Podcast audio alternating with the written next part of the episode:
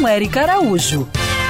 Ocorreu um apagão no Amapá e, neste momento, muitas famílias ribeirinhas estão isoladas, sem energia, sem água para beber, sem comida, com muitas crianças e animais doentes.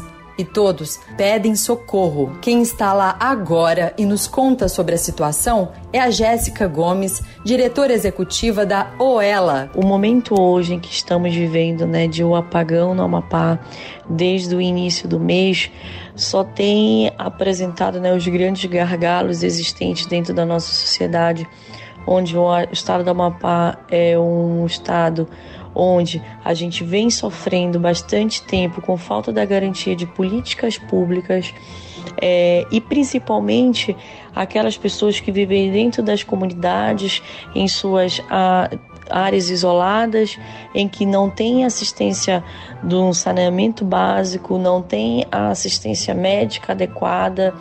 Então, esse momento do apagão, ele veio cada vez mais identificar onde estão essas pessoas que realmente precisam.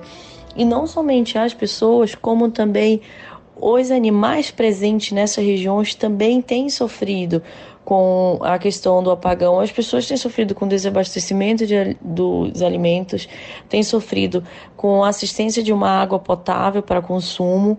Os animais, nesse momento, têm comunidades, como no caso do arquipélago do Bailique, em que esse momento do ano houve uma entrada de água salgada na água doce, então se tornando um consumo impróprio, tanto para o homem, também quanto para os animais.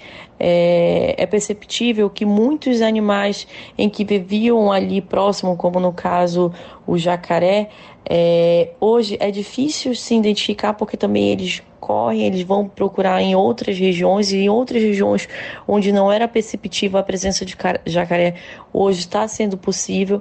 A gente tem identificado também que muitos animais ali, como cachorros e outros, têm apresentado uma diarreia porque eles consomem essa água salgada. Você pode ajudar agora. É só entrar no site oela.org.br e compartilhe também a nossa coluna com todos os seus contatos. Quer ouvir essa coluna novamente? É só procurar nas plataformas de streaming de áudio.